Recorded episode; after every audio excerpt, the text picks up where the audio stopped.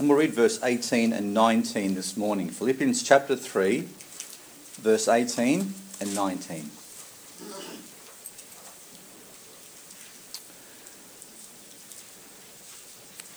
Paul says here, For many walk, of whom I have told you often, and now tell you even weeping, that they are the enemies of the cross of Christ, whose end is destruction, whose God is their belly, and whose glory is in their shame, who mind earthly things. Let's go to the Lord in prayer before we uh, look at this passage. Father in heaven, we uh, once again thank you for this morning. We thank you for the spirit that we feel, that we sense, Lord, in our midst. We thank you for his leading, and we thank you, Lord, for this congregation here this morning. We thank you once again, Lord, that we have a salvation which has brought us together in this way, that we might rejoice together, um, not only in your presence, Lord, but we rejoice in your word that you've given us. And we seek this morning to understand it more fully. Lord, that your Spirit would be our teacher and our guide, that we might understand the things that you would have us to know, Lord, that we might um, grow in the grace and the knowledge of our Lord Jesus Christ this morning. We thank you once again for all things, and we just pray that you will be blessed once again through this service. In Jesus' name I pray. Amen. Through certain laws we have in our country, it's a crime it's a crime to lie about the contents of a, what's in a cereal box. So what you get in your in your cereal, the box that you buy, they have to declare truthfully what's on the outside um, about what's what's on the inside. If you understand what I'm saying, it's against the law to say something's on the inside that's not actually there or that something else is in there um, when it's you know when it's when they're saying something else is actually there. The laws demand that the outside of the package tell the truth about what's on the inside. Deceptive packaging is illegal in this country, and truth in advertising is there to protect consumers, to protect the public. And a good example of this is, for example, the warnings they have on cigarette packages now. So they'll say, you know, uh, cigarettes or smoking causes cancer, heart disease, and all these sorts of things. So it'll actually tell you before you go and buy it, this is what you're doing to yourself, okay? Because there's enough scientific evidence to prove that those are the results. Unfortunately, there are no such laws about people. What you see on the outside, the package that you have on the outside, is not necessarily what's happening on the inside. No one's really required to tell the truth about what's behind the facial expressions, the speech, the clothes, the actions. Um, no one is forced to tell you what they're really feeling, what they're really thinking, what they're planning. And can you imagine a world if it did? Can you imagine that everything you felt, everything you were thinking, really, everything you were planning in your head was displayed in some sort of a, uh, a thing in front of you? Wonder what sort of a world we'd have then if everyone knew exactly what the other person was feeling about them and about everything else. people have deceptive packaging. It's common. The way that they appear to other people is commonly not the way they actually are on the inside. It's not only an accepted part of our culture, in fact, an accepted part of the world in general, but it's an expected way of life.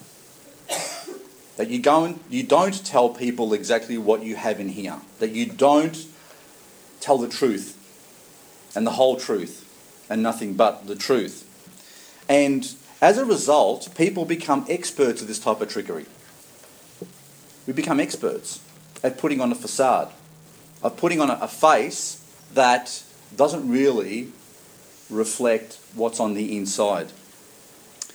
And while personal deception is actually uh, expected and common in the world, unfortunately, it's also present in the church.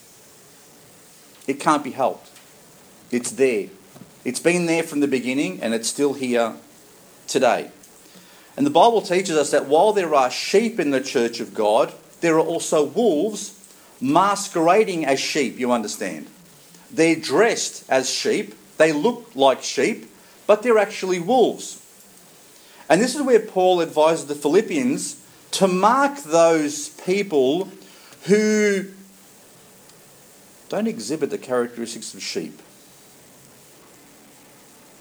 He says that we must learn to mark those who seem to be Christians but deny by their actions the truth of the gospel by their deeds and their relationship with Christ by their actions and words. It says to mark them, be careful of them. And in the church, we need to constantly be on the lookout for things which may threaten church doctrine, threaten unity, threaten the, the walk of, of Christians who are, who are growing in the faith. Know, Jesus warned his disciples on many occasions about the yeast of the Pharisees. And he says, Be careful of the yeast of the Pharisees, which was generally hypocrisy. So they looked on the outside to be one way, he said, but deep down they were actually something totally different. So we're talking about examples. And there's an old French proverb that says that nothing is more contagious than a bad example. Because when a bad example is there, people will generally follow a bad example more readily than a good example because good examples tend to be harder to follow. Bad examples tend to be more easy to follow because they generally line up with the flesh. Today's message is about looking for the fruits of a person to determine whether they're worth following as an example for us or whether they're worth avoiding and marking to say, that's not what I want to be like. Okay? So let's recap a bit about what um, Paul has been instructing us to do. Last time I spoke to you uh, in the, the previous verses about Paul saying that we have Christ as our perfect example and we want to be like him as much as we possibly can. But in order to, to help us to attain to, to that, that there are people that we can look to within the church who are a help to us, an example to us of how we might be able to get there, who are examples to us in their daily life, who have who've overcome struggles, who have actually um, uh, who are actually gone through difficult times and if we're going through a difficult time, we can learn from those things as well. So, leadership in a church, and this is what being a leader is about leadership in the church is highly regarded in the, in the scriptures. Why? Because there's not, there's not enough. It's a rare thing for people to be leaders in the Christian faith. And it's so critical for younger Christians to be able to have other, other more mature Christians to look at, to emulate, to follow in the same path that they're going. Because sometimes to be like Christ is a thing that seems so far away that you need people to come alongside you and say, Look, I'm, I'm here, but look, I'll show you how I got there. And I'm continuing to work my way to be like Christ. Because even though Christ is our ultimate goal, He's our ultimate prize for that which we seek, it's sometimes difficult when we see his perfection, when you have something that's, that's completely perfect, and we compare him to where we are now. You look and you say, wow, that's how far I've got to go. I'm so, I'm so far away from, from where he is that sometimes can, we can actually become discouraged. So we need people around us, we need examples to be able to say, look, he's going through this, he's going through that. He's actually obtaining and getting closer to the Lord because of the efforts. If he can do it, or she can do it, then I can do it as well. So we are constantly to edify one another, to build up one another in the faith. And Paul says to, to make each other almost jealous of each other, to do good works. You like that? I like that. Make each other jealous, to do good works. The more I do, the more I do for, for the Lord, I want people to, to covet that, to want to be more like Him. And if He can do it, I can do it as well. That's one coveting that it's actually not bad in the Bible. To covet good works. There, there is a necessity for leadership in the church. There is an ex- a necessity for you, to, you and I to understand that we are examples to people around us. So when people see when we fall down, how we get up. When people see how we, how we overcome obstacles in our own lives and how we, how we achieve certain things, they look at us. Or sort of an example of you and I this morning to those people around us. That's what it means to be a leader in the Church of Christ. To be able to not only preach the word from behind a pulpit, from behind this microphone, but to also be able to live it in a way that people can see it in our lives. So, Paul advised us previously that we should seek to follow good examples. We should seek to follow those who are more mature in the faith, who actually are ahead of us in this particular race and look at how they're getting there and emulate them. Learn from other people's. There's a, there's a, there's a, a saying that goes, it's a, um, a, a wise man who actually learns from his mistakes, but it's a wiser man still who learns from other people's mistakes as well. Paul advises to look at other people as examples and begin to emulate them, follow in the way they're going. But now, in addition to this, he actually gives us a stark warning. He gives us now the opposite thing, which is never a nice thing, is it, when you think of it? He actually says to us, mark those ones who aren't really following after Christ and do the opposite. Look at their example and choose not to follow it. And this is a common warning. You might think this is a really a, a bit of a uh, uh, something that's out of the blue here, but it's actually not. It's so common throughout the, the New Testament and the Old Testament. It's surprising when you start to dig a few more scriptures. I've already mentioned too, Matthew 7:15 says, "Beware of false prophets, which come to you in sheep's clothing, but inwardly they are ravening wolves." Okay, so they look like a prophet. They, they, they're dressed up like a sheep, but they are ravening wolves. Then Matthew 16:6 6 says, Take heed and beware of the leaven of the Pharisees and of the Sadducees. That's once again things like such as hypocrisy. But turn with me to another couple, Mark chapter 12, verse 38.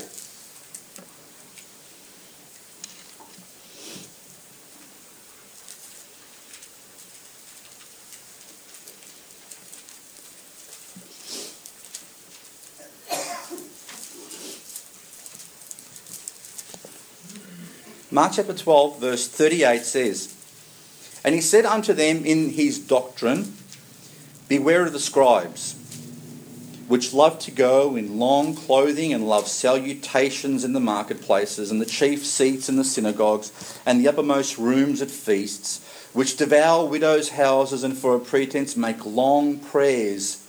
These shall receive greater damnation. You see, it was an act. And if there were Academy Awards for these sorts of things, they would have won them. They, because everything was done for a pretense, everything was done for a show. And if I, and, and if, and if I was a Pharisee of this particular ilk over here, I'd, I'd be doing certain things to gain the praise of people. You know, when you're walking through, it says the marketplace. I love people to say, "Hey, so and so, Pastor Frank. Hey, good to see you." They just loved it. They loved the attention. So, in essence, who were they worshipping? Who was their God? God was Himself. Turn to Colossians chapter 2, verse 8.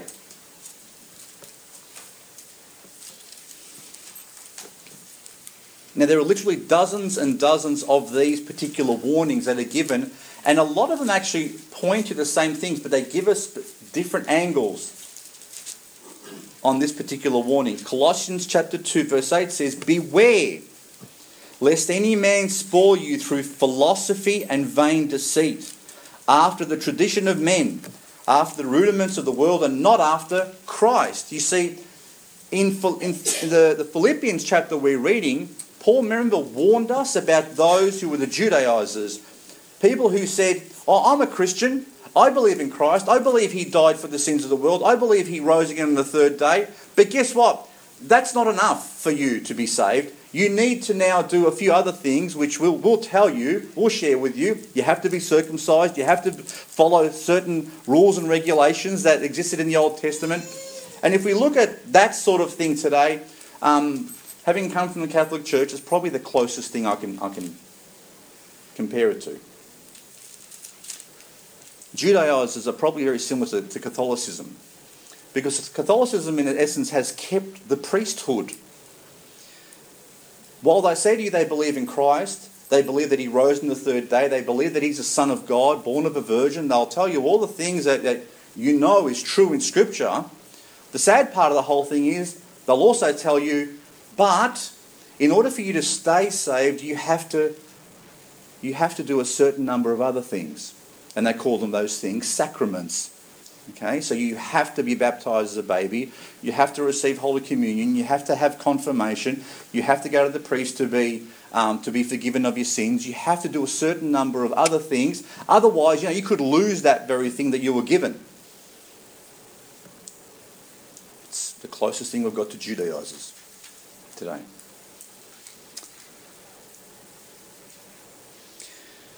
Paul warns Christians many times to watch out to be sober, be vigilant, be on guard for people who look like Christians, who are in the actual church, who talk like a Christian, seem to walk like a Christian, but deny the Lord in their lives. They deny pure doctrine, they deny, they deny salvation by grace through faith. And ultimately, what these people do is they cause division, confusion in the church, and they can make a whole lot of damage. People who, instead of being a Christ like example for you and encourage you to, to follow after Him and have Him as your perfect example in your life, seek to turn you away from that simplicity to follow rules, regulations, or turn you around the other way to actually follow the world. So, the question I had when I read this passage is if that's such a, a, a dangerous thing, why doesn't Paul actually say, keep away from the church altogether. A lot of hypocrites in the church, aren't there? I mean, why don't you? Why doesn't Paul just say, "Look, stay in your home, meet with your family. That way, you won't have any danger of being influenced by these bad examples." I mean, why don't you grow in Christ by just reading the Bible for yourself? I mean, we believe as Baptists that we can be taught directly from the Bible, don't we? We believe that we, uh, if, if you have the Holy Spirit of God, you can actually learn from the Word of God yourself without having to have it taught to you by someone else. I mean, if we can believe we can learn directly from the Bible for ourselves, you know, why, don't, why doesn't Paul just say, stay at home? Teach yourselves, teach your kids. And many people do. Many people have actually come to the conclusion that it's better to stay away from a church or to stay so aloof from the church that they're not they, they don't want nothing to do with it. I can't count the number of times people have told me they do not need church. It's, it's very common nowadays. And generally, people who say that have had some bad experience in the church or something's gone wrong. And so, what they do is they, they, they choose never to go to church again. But it all boils down to what you think church actually is. I have to wonder sometimes when people reject going to church or reject the church altogether because they say there's too much hypocrisy. Because I've heard that that once again. Oh, it's, churches are full of hypocrites. Haven't you heard that? I'm sure you have. How novel. How biblical is it, you know, to leave a church because there's hypocrites in there? I mean, there's plenty of imposters in there as well in the midst of in the midst of churches. And of course, I wouldn't want to be mixed up with people like that, with hypocrites and imposters and all those sorts of things. You know, otherwise, I might get tainted with the same brush. You understand? There are so many problems in churches. Look at all the divisions that we see. Look at all the problems that happen in churches. It's on the news every day, almost.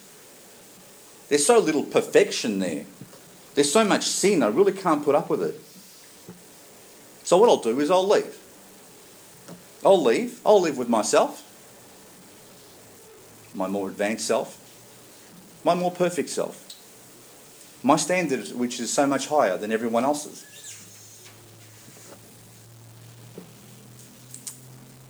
How utterly godly, holy, and scriptural. I'm being facetious.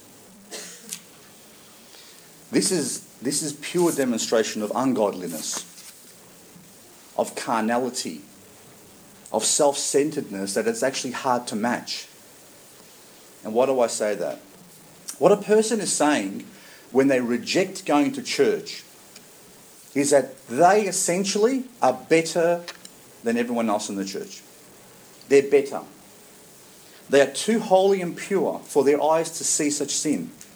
They don't want to dirty their hands with trying to help other people who struggle with sin and who need the assistance. And they are willing to break the commandment of God to satisfy their own ego and superficiality as a Christian. This is superficial Christianity, and it's prevalent in our day. There's plenty of it out there. It's superficial. Because real Christianity is willing to go the extra mile for those who are in need, especially those, the Bible says, from the household of God. True holiness does not turn away from a brother who is sinning. It doesn't abandon them. It doesn't let them go. True holiness seeks to help. It seeks to edify, to build, to rebuke where it's necessary, to love those in the family of God, because if there is some achievement that you've reached, if there is some level of spirituality that you have, then the Bible teaches that you have a, an obligation to use that for the betterment of your brothers and sisters in Christ. An obligation. Oh, but I've been offended so many times in church. People are always offending me. Now, the Bible teaches in Matthew chapter 6, verse 14 For if ye forgive men their trespasses, your heavenly Father will also forgive you. But if ye forgive not men their trespasses, neither will your, your Father forgive your trespasses. Someone who has decided that it's not worth going to church cannot forgive. Has come to the point in their life where they say, not worth forgiving those people. So my action, my actions will say, speak, vo- speak volumes and say that these people aren't worth forgiving or spending time with. But true holiness forgives when it's offended. True holiness seeks good even to an enemy and someone who seeks to do evil against you. True holiness does not forsake the sheep to the wolves that are in the church. Real Christianity defends, it protects, and defending and protecting take courage and effort. This is not just a pastor's job, is it? Because each of us have been called to be our brother's keeper. To be our brother's keeper means we are his protector or her protector. It takes effort and it takes risk. If you look at Paul's letters to the early church, you'll find them filled, absolutely filled with warnings, rebukes, discipline. The early church was filled with hypocrites. Yes? Did you know that? The early church was filled with hypocrites, sinners, struggling Christians who had lost their way. Did Paul give up on them? No, and thank God he didn't.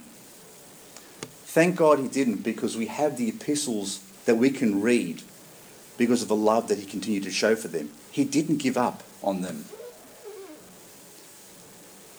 I mean, you've read the accounts of Jesus' interactions with his disciples. I mean, his disciples were perfect from the beginning, weren't they? They really showed their level of spirituality from day one. They were so far advanced or so far ahead of everyone else around them. Scripture is a, uh, is a, record of their super spirituality. No. If Scripture is a, a record of anything, when it comes to the disciples who followed Christ, it's, it's, it's a record of how far they had to go, of how many problems they actually had, of how much, even he said, How long do I have to put up with you guys? Even the Saviour got frustrated with them. When, that, when he was telling them one thing, they were actually thinking something else. Did Jesus give up on them? No. He persisted, he persisted, he spent time with people in this world that other people had given up on. He had, he had, he would have meals with tax collectors, prostitutes, publicans, sinners. He, these, these people that the world had given up on, that these religious leaders had said, these people are not worth it. We're not going to dirty our hands with getting anywhere near them. Jesus never gave up on them. What about in the church? Do we give up on people within God's family? Have we been called to give up on the church? No. We've been called to persist. Part of growing in Christ is dealing with difficulties like this. It's helping one another to overcome obstacles in our lives. It's helping people to see that are blinded by something. The church will always have sinners and impostors and wolves dressed in sheep's clothing. Otherwise, Paul's warnings here would be obsolete today. Turn with me to Matthew chapter 13, verse 47, just to reiterate this point.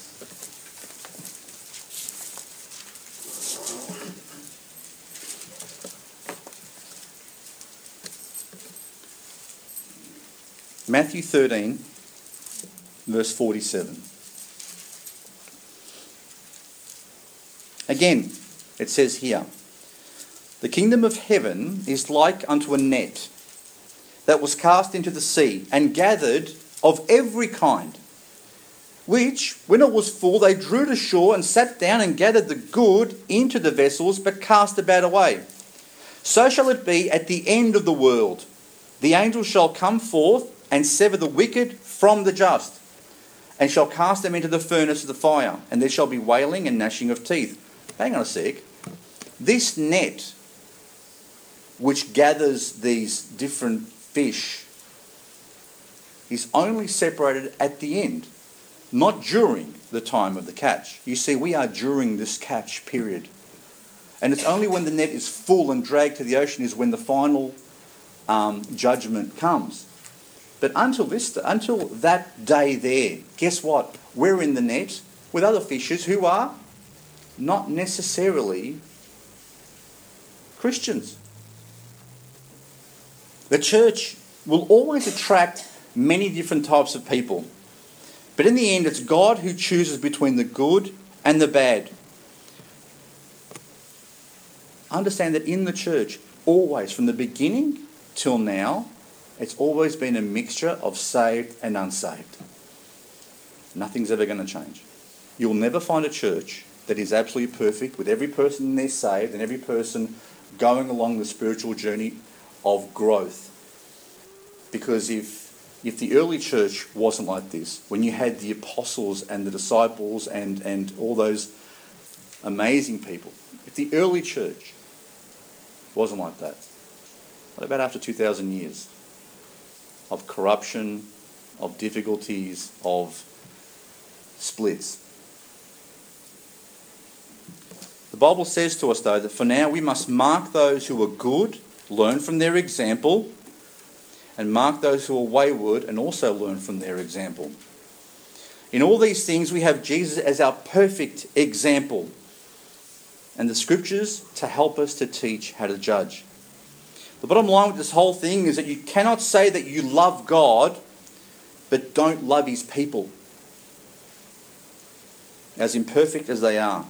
True love sacrifices self to help others. I'll just read you a quick passage from uh, 1 John chapter 4.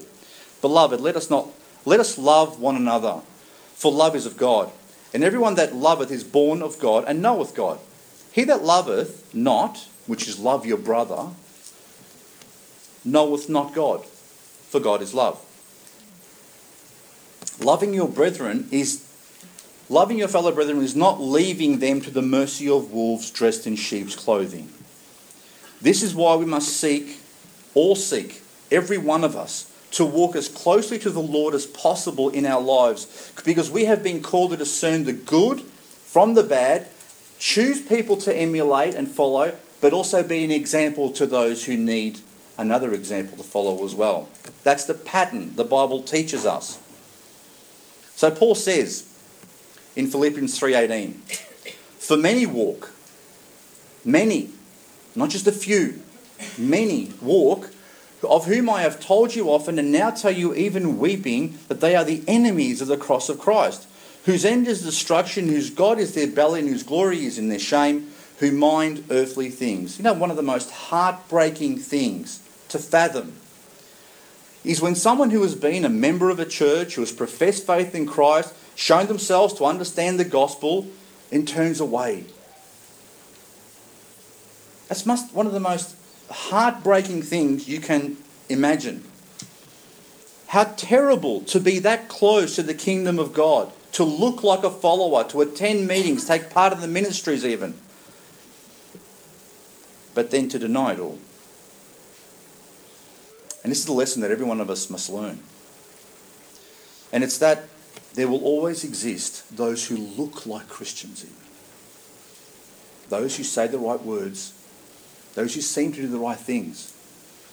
But the bottom line is that they were never Christians to begin with. And the Apostle John struggled with the same thing as well. He, the Apostle John said that there were those who left the church, who were now attacking the church. And he said, if they were of us, they would have stayed with us. He goes, but because they were never, never of us, he goes, they left.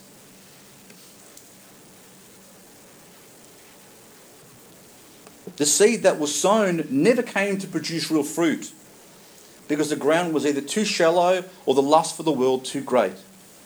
Either way, they had never received the Spirit of God, which would have guaranteed their success because the Spirit is our seal of redemption until that day that we're redeemed by Christ. And Paul says here that there were many, many like this in the early church. Many who had, in his words, become the enemies of the cross of Christ. And it didn't necessarily mean that they had rejected Christianity, because they were probably still saying, I'm a believer. But he knew that they weren't.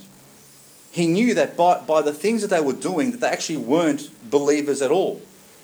They had rejected Christianity by their actions, and even though their words said something else, their doctrine was wrong enough to deny the salvation which comes by grace through faith.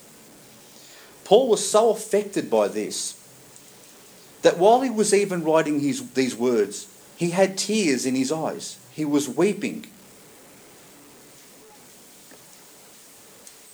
If it was me, I would have got angry.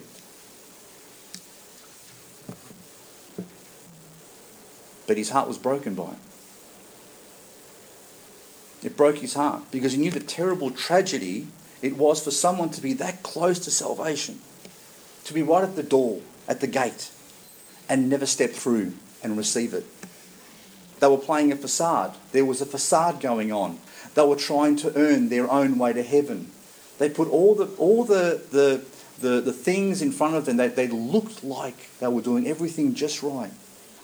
But deep down, things were not right so close to salvation, but to miss the most critical point was to lose it all. In addition to this tragedy, Paul's heart was broken for younger Christians who would, who would be attacked by these people and drawn into confusion and drawn away from the simplicity that we have in Christ. He knew that Christians who were a bit unstable would end up wasting and consuming their time with these errors, getting caught up with them, then having to be taken out of them. He knew the struggles that would, that would take place. And Paul repeats this same warning to the Romans. Turn to Romans chapter 16, verse 17.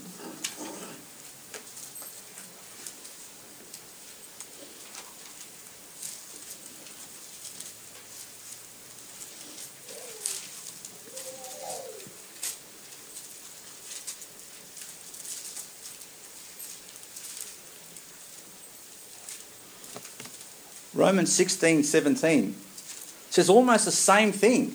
to the, to the Romans that he said to the Philippians. He says, Now I beseech you, brethren, mark them which cause divisions and offences contrary to the doctrine which ye have learned, and avoid them. For they that are such serve not our Lord Jesus Christ, but their own belly, and by good words and fair speeches deceive the hearts of the simple. Just like the Philippian letter, Paul pleads, he pleads with the members of the Roman church that what he is about to tell them is super critical. Paul tells them to mark them, just like the Philippians, and now to us. We should identify them to ourselves. And this doesn't mean that we go around and we say, Well, did you see brother so and so? I saw him going to watch a movie or whatever it is. This is not about going to everyone else and telling everyone every, every bad thing that you see in, in Christians. What this is to, is to identify them to yourself. So you need to know who to avoid and who to emulate. But it does say we are to keep a mental register on certain people in the congregation who may come to the church on a regular basis but display certain characteristics that are not worth emulating. Do you understand? And Paul gives us a brief list over here. He says they cause division. Causing division means creating disharmony between people. This can be done by spreading false rumours, by spreading false expectations, by trying to create a personal following within the church. This is an, I'll give you an example. A member goes around saying, you know, the pastor, I'm, he should be preaching more on this. He should be preaching more on faith, more on hell, more on the way we dress, more on alcohol, more on. Do you understand? Don't you? And instead of going to the pastor, he goes around and tells everyone else about it. So he undermines what the pastor is actually doing.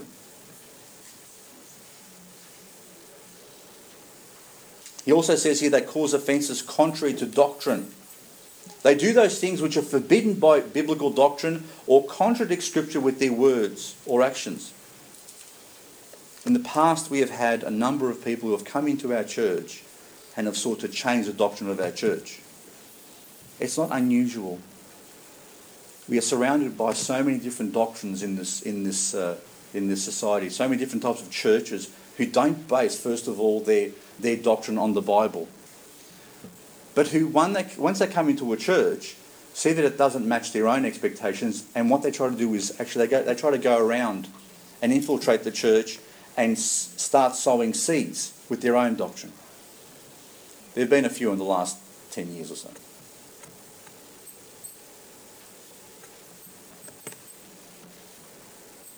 And these people, it's interesting, they seem fine. They'll seem even super spiritual.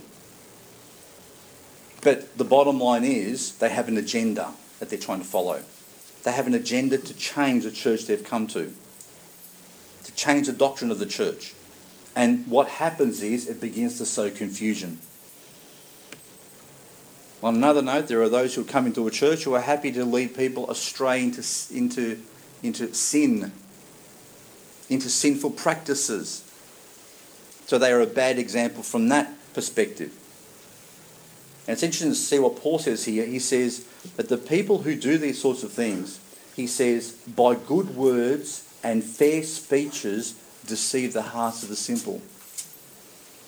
So they can, they can talk the talk. They can talk the talk and they, and they go first to those who are more vulnerable in the church the ones with less discernment, the ones with weaker defences, ones that are easily fooled and looking for someone to follow. So, what's Paul's advice on how to deal with these individuals? He says, avoid them. Avoid them. Doesn't necessarily mean to be rude to them, it just says avoid them. Don't spend too much time with them. Don't spend much of your time. Don't get drawn into the gossips and all the, and all the, uh, the talk and their chatter. Don't waste your time in constant debates with them. Paul says, avoid them. Why are we to avoid them? Because if you've committed your heart to following Christ and to be as close to Him as you possibly can, then you will not be looking and spending your life with people who aren't like him. Is that simple enough? You're not going to be spending all your time, you're not going to be spending your effort being with people who aren't, who don't care about following Christ. You'll want to be with people who are better than you. So you can learn from their example. There's an old saying says, a bird of, birds of a feather flock together. Unfortunately, that's true in many cases. There is a danger if you're constantly drawn to people who are walking away from God rather than walking to God. Would you agree with me on that? If you're constantly drawn to people, if you love the company of, if you love the discussions with people who don't care about God, then the odds are you're a similar bird.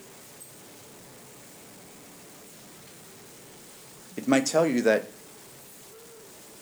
your flesh has maybe seduced you and you're being allowed by, led around by your flesh rather than by the Spirit of God. And this, once again, this is repeated over and over and over in Scripture as well. It says in 1 Corinthians 15.33, Be not deceived. Evil communications corrupt good manners.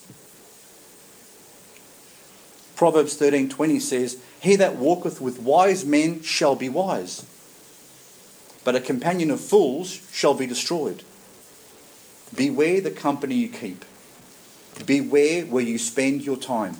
Because it's inevitable. If you think you're so spiritually strong that you can spend all your time or much of your time with people who are ungodly and not be affected by them, then you kid yourself. 2 Corinthians 6:14 says, "Be ye not unequally yoked together with unbelievers. For what fellowship hath righteousness with unrighteousness, and what communication hath light with darkness?" I mean, we, we know that's true in marriage. That's true in, that's true in everyday life, outside of marriage. If you like to emulate those people who are ungodly, then who is it that you're trying to be? You see, teenagers, teenagers struggle with this part of their lives. Teenagers go through periods in their lives where they're struggling with their own identity. They're trying to formulate their own identity. So what do they do? They look at other people, people that are successful, people that are people that are, are, are rich, or people that have certain talents. They look at them and they say, "I'd like to be like him, him, him, and him," and then they begin to follow those people in their lives. It's very typical in our culture. They look, they to find their identity, they try and find it in other people. They idolise sports stars, rock stars, movie stars. All these stars out there. It's incredible. But generally, there's only one worth emulating. That's what the Bible, the Bible calls the bright and morning star. There is one star. The rest are not stars, not worth emulating. There is one star, and that's Christ.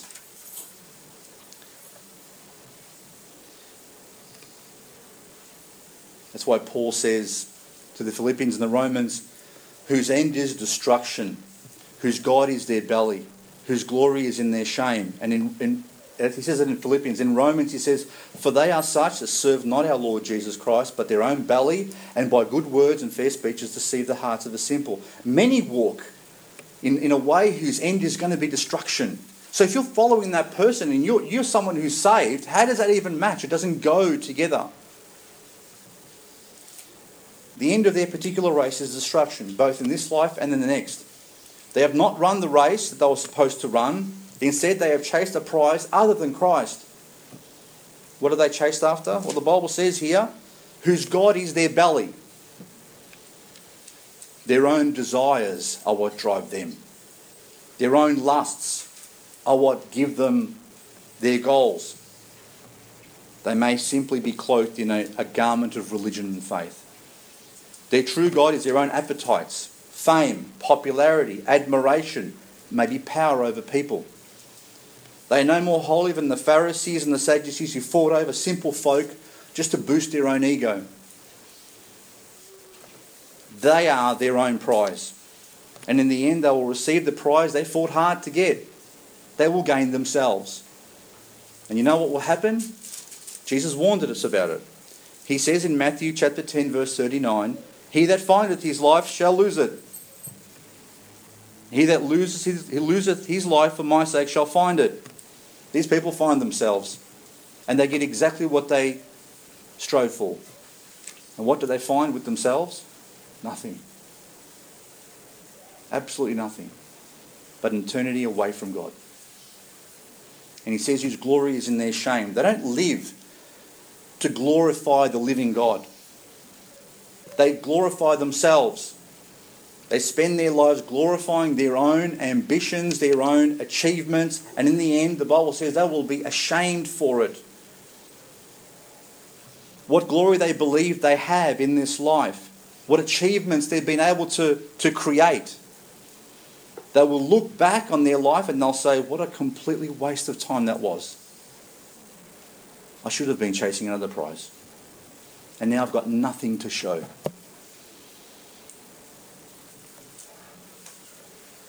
And it says they mind earthly things. It says their eyes are not on Christ. They're not imitating Him. They find no value in Him, so they, they look for things of value in the world. They spend their times chasing after their own belly. But the Bible teaches that the one to be who is going to be glorified is the one that in the end every knee shall bow to, every tongue will confess it, everyone, whether they're believers now or whether they're not, whether they die saved or whether they whether they die unsaved, everyone will eventually bow a knee and confess that he is Lord. Let me close by asking you some questions. From what are you running today? From what are you running? Paul tells us to flee, run away, people that are bad examples to us. Let me share a story with you. Some time ago, newspapers carried a story of a young fellow named William who was a fugitive from the police. The teenager had run away with his girlfriend because his parents had been trying to break them up. So he took his girlfriend and ran. What William didn't know was that an ailment that he had been seeing the doctor about was actually just diagnosed. And it was cancer. So he'd run away from home with his, his girlfriend, and they diagnosed at the same time that he actually had cancer, but he didn't know about it. Now, he was William doing his best to elude the police, lest he lose his love while they were doing their best to find him, lest he lose his life. He thought they were after him to punish him. They were really after him to save him. And you know what William's a representative of? Every man whose guilt tells him that he has to run away from God. Deep down, every man is guilty. And there's two ways you can deal with it. Every man knows that he's a sinner, that he's not correct, that there's something not right in his life. So people either spend their, their lives running away from God because they, they, they believe he's a, he's a nasty being who's going to punish them if he ever gets his hands on them. Or they can do the other thing and come to him under, when they understand that he actually loves them and wants to save them.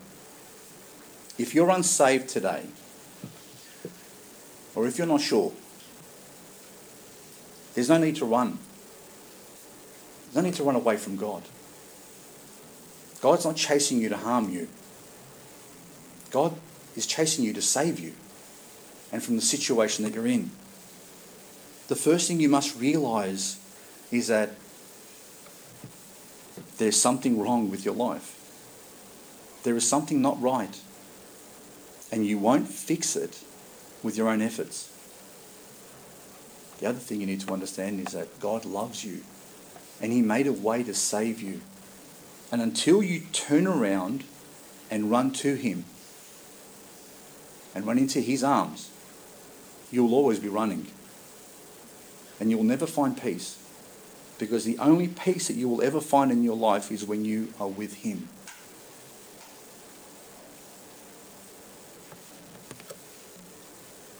God loved you enough that He came that he sent his son to this earth to suffer and die for you. so that you wouldn't have to. He offers you salvation as a free gift if you would simply stop running away from Him. Once you receive Him as your Lord and Saviour, you can have a new start in life. A new life that will never leave you. If you don't know Christ today, now is your opportunity to receive an incredible gift a brand new life, a new start, an eternal home, a new relationship that you never had before, which is the most important relationship you can ever have. Please come and speak to me or someone else that you trust if you aren't there yet. Because don't be like those ones who were in the church who were playing the game the whole time, only to find that in the end they weren't real. Don't be like that. And if you're a Christian today and you've been led astray by someone who you've been following because you've been happy to follow a bad example, now is the time to repent of that as well.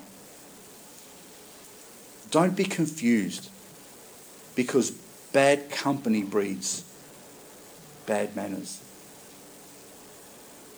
If there's something that you are regretting today or that you're ashamed of today, today then is the time and your opportunity to actually get that resolved with your Saviour. Don't waste another day avoiding Him, not speaking to Him, allowing your, your problem to actually be a burden on your own shoulders. The Bible tells us that He will never leave us nor forsake us. Seek to follow that which is right. Reject that which you know to be wrong. And if you're not sure, ask someone who does.